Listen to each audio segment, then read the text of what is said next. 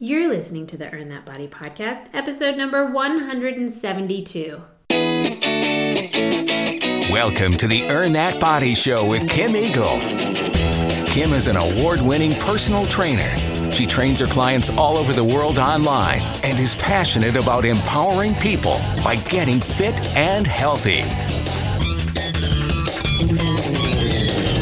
Hey team, this is Kim Eagle with the Earn That Body podcast, and I have to tell you, I am so excited about a new workout program I have coming out. You've already heard me talk about it briefly before. It's called Willpowher, and it's spelled W I L L P O W H E R because it is a workout program that is really designed for women to get in their best shape ever. Now, I have to say, I'm so proud of this program. It is the most extensive workout program I have ever put out. It is going to include three amazing cardio videos, four fantastic full body strength videos, three yoga videos, three mobility videos, run workouts, core workouts everything you need to get into superb shape, but also formatted and put into a program that's very specific for what a woman's body needs. So, enough recovery time, enough recovery days, enough active recovery. Everything combined into one. I'm super excited. It is going to launch in April, just in time to make sure that you are summer body ready. Now, when this podcast comes out, I am not sure if registration will have opened, but you can get all of the information or get on the information list if you go to willpowher.com. That's W I L L P O W H E R.com. Now, what are we talking about today? Well, something caught my eye in an article recently about weight loss being seasonal. And I had never thought about this before. Uh, how could weight loss be seasonal? I was, it kind of like really piqued my interest. And so I did a little research and found out that it is, in fact, a little bit seasonal. Or shall I say that there are certain seasons of the year that are easier to lose weight than other times. So, I'm going to tell you what the hardest time of year is, and you might be in it currently, depending on when you listen to this podcast. But I'm also going to tell you some workarounds because always there is a way to work around an obstacle or a challenge. All of that after this. And now it's time for the Eagle's Eye on Health. These are Kim's quick tips, latest health news, or piece of weekly inspiration.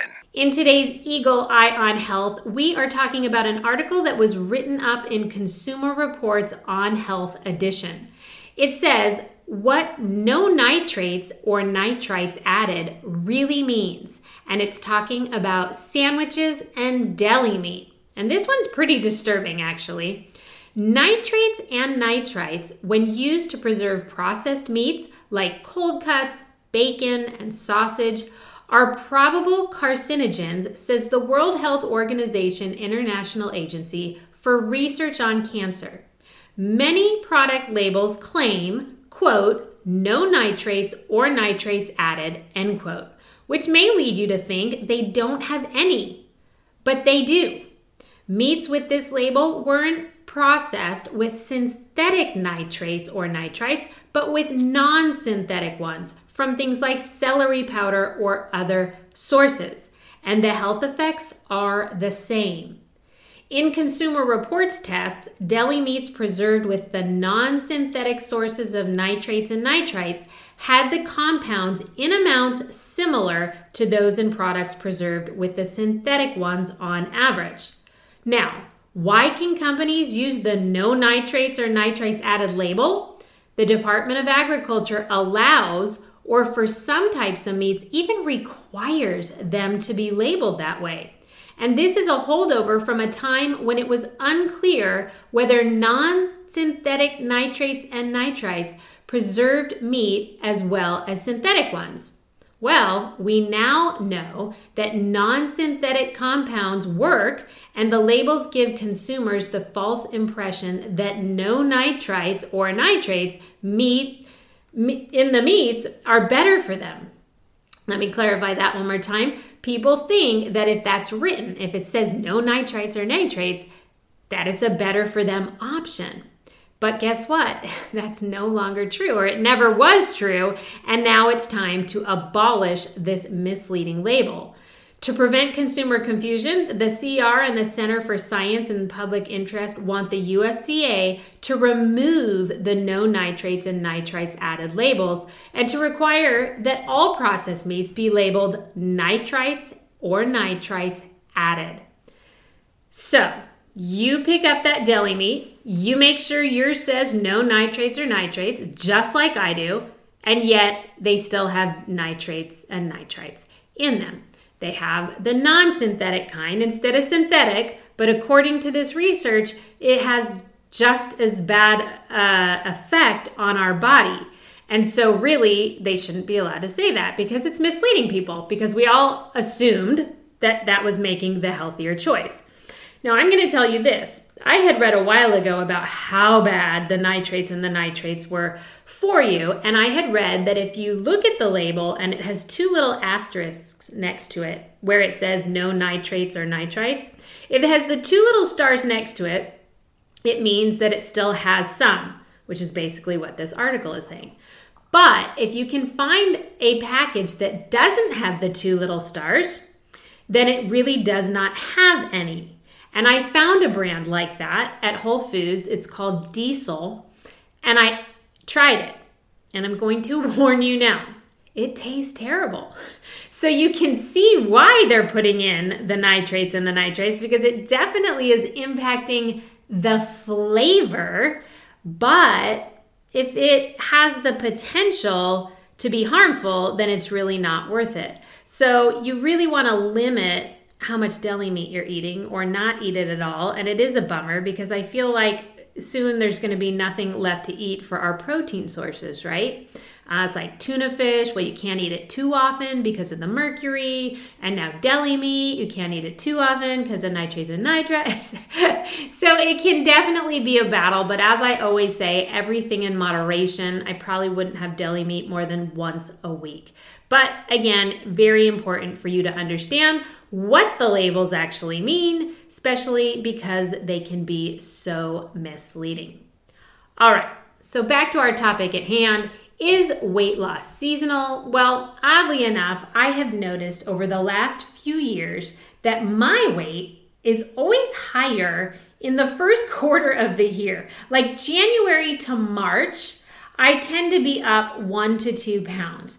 Now, the reason I know that is because a couple years ago, I was noting my weight daily so that I could make some charts for clients to show them how weight goes up and down. First of all, every day, that's normal, but how weight also has these upticks due to hormonal changes for women in their cycle. Well, it did not matter what I did or what I ate in these early quarter months but my weight was always up one to two pounds for the whole quarter. But it did show those upticks that I was trying to show my clients that it was definitely related to hormones and my cycle twice a month. But again, there was also this overall uptick of always being up one to two pounds during that time of year. Now, for me, I think I've figured out why that is because then it happened the next year as well. I noticed again in January, and the next year again in January, my weight was going back up. So it wasn't because the the Christmas holiday season because I actually was always back at a normal weight by January 1st, but then it was just the progression from January to March that I would see the 1 to 2 pound gain. For me, I think it's because every year at New Year's, one thing I always do is I reassess what my workouts are, and I always realize that the strength training was slipping back. Because I tend to do a lot of marathons in the fall which means spring and summer, I do so much endurance running, and that's when my strength training starts to really fall back. And so January always comes around, and I always say, back to the strength training, and I really get lifting heavy, and I do it two to three times a week. And for me, that's a solid one to two pound of weight gain. It's muscle, so I have no problem with it. And as I would see in that first quarter of the year, my clothes all still fit totally fine. So it wasn't like I was one to two pounds heavier in fat, but it was more in the muscle, in my opinion, of what was going on, and, and will continue to probably go on if I if I keep uh, sort of putting off the weight training. I, and I'm not. It's not that I'm not doing it when I endurance train. It's just I don't do it very often, and I don't do it heavy enough because of all the running. So for me, it totally is fine, but that's what I think is happening. But for other people, there's apparently certain times a year when you probably put on a few pounds and struggle to take it off. It's technically seasonal. Now, what do you think is the hardest season to lose weight? Well, you got it wintertime. Wintertime, according to the research and according to the articles, is the time that people struggle the most to lose weight. And here are five reasons why, which just hearing them, I bet you will help you this winter season because you're going to be more mindful of it. And I'm going to tell you a couple of ways to work around it because there's always a way we can work around an obstacle. So the first thing is in the wintertime, Number one, temptations are much different. It seems that when the sun is out, we want to be outdoors, we want to be moving, we want to be active, and we tend to make healthier choices in the spring and the summer. The fruits are the best that time of year, and let's face it, you know you're getting in a bathing suit that spring, that summer. And so I think we all tend to make some better food choices for that reason too. But in the winter months, the temptations are at their best. What am I talking about? Well, there's a lot of food temptations in the winter months that are not the healthiest, but sound the most comforting, like soup, mashed potatoes, hot pastas, those kind of comforting, warm foods that are unfortunately not super healthy. So soups are just loaded in that sodium. Soup is the one thing I can pretty much tell you I never order when I go out. The only time I generally eat soup is if I make it at home and can monitor how much sodium is in it. Um, I'm not a big mashed potatoes person either. I do like a good sweet potato, which is a better swap for that mashed potato in the winter time. And then, like I said, the hot pastas also comfort foods sound good when it's nice and cold out. But what about the hot drinks? Because I think these are the most tempting in the winter. Hot chocolate and all of those amazing Starbucks temptations that are getting most of my clients in the wintertime. You know what I'm talking about. People are getting these large sizes, these venti sizes of these amazing hot coffee drinks that are unfortunately loaded in sugar. Now, what can we do? What can we do about all these temptations in the winter? Well, for one, you can choose more wisely. And just hearing this today, I bet you you are going to think twice the next time you reach for that Starbucks or want to order your soup. So, choosing more wisely in the winter is definitely going to make a big difference. And then, what I like to do, because it works for me personally, is I just like to have certain foods that are just sort of off limits during the week. Because if I set a hard rule like that, then I just don't even think about it during the week. So, maybe I don't have some of those things that maybe you enjoy. So maybe I'm not going to have the soup, the potatoes, and the pasta until the weekend. Um, not that there's anything wrong with pasta because I definitely do eat whole wheat pasta. Um, but again, it can be a very high carbohydrate type meal if not balanced with the protein and the fat. But if there are certain foods you love and you're going to want them, maybe you save it for the weekend. Again, Starbucks, for sure, if you're going to enjoy one of those coffee drinks that's loaded in sugar, and let me tell you, they are loaded beyond.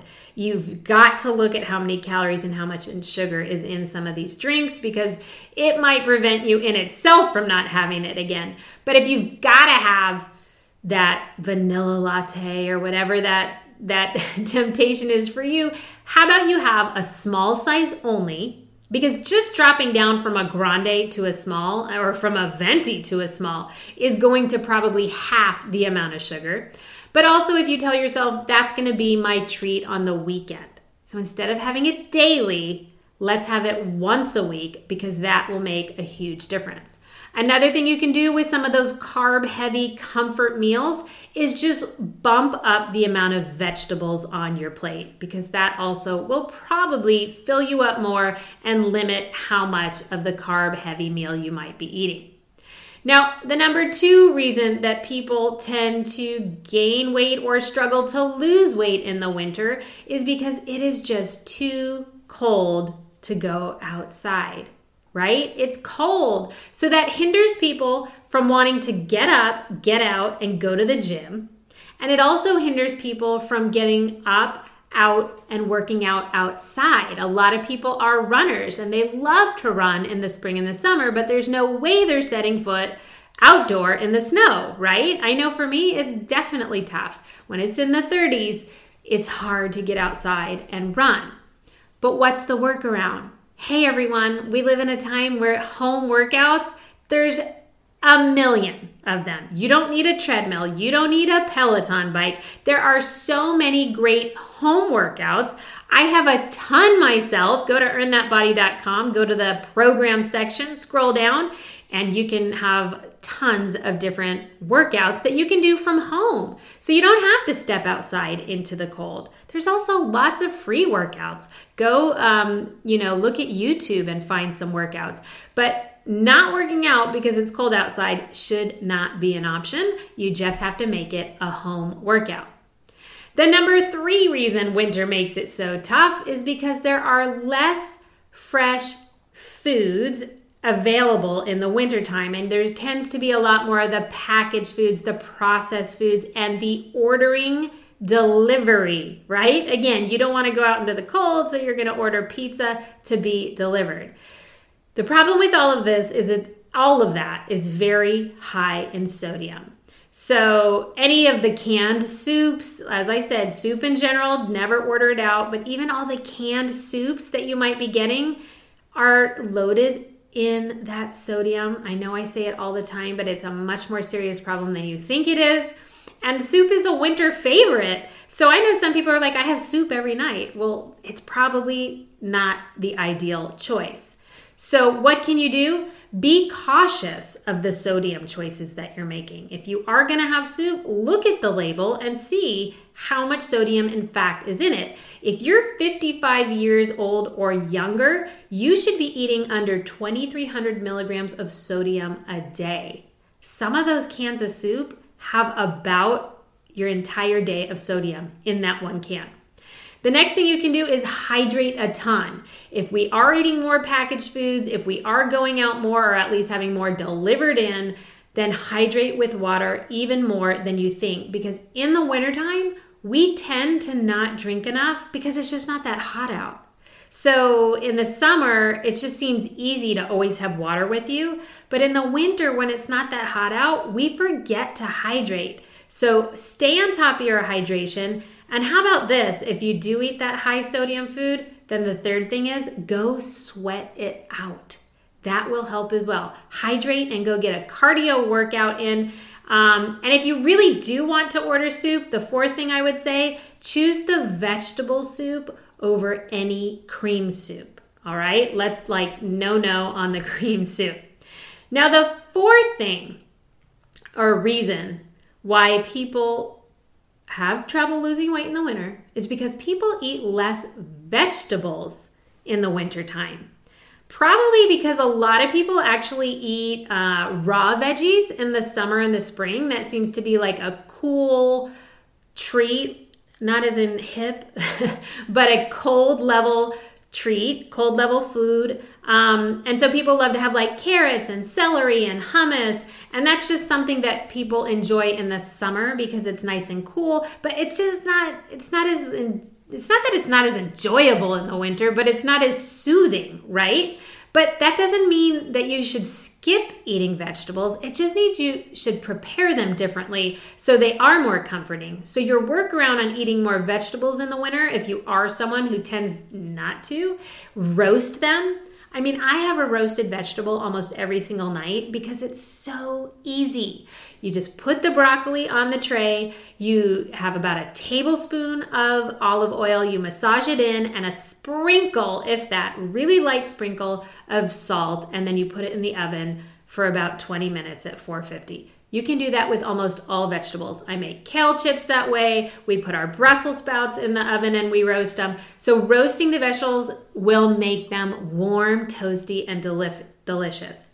Another thing you can do is put your vegetables in your crock pot meals. Great way to get in vegetables. Throw them in the crock pot meals. If you're someone who's always looking up crock pot meals on Pinterest, make sure you add the word vegetables when you're searching so that your recipe is full of vegetables.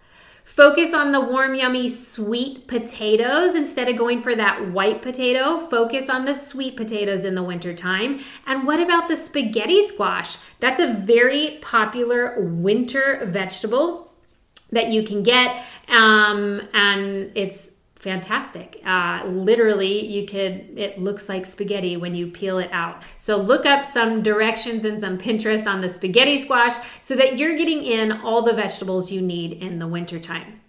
And the last reason why people struggle so much in the winter, why do you think people struggle so much in the winter to lose weight? Or why do they keep gaining weight every winter?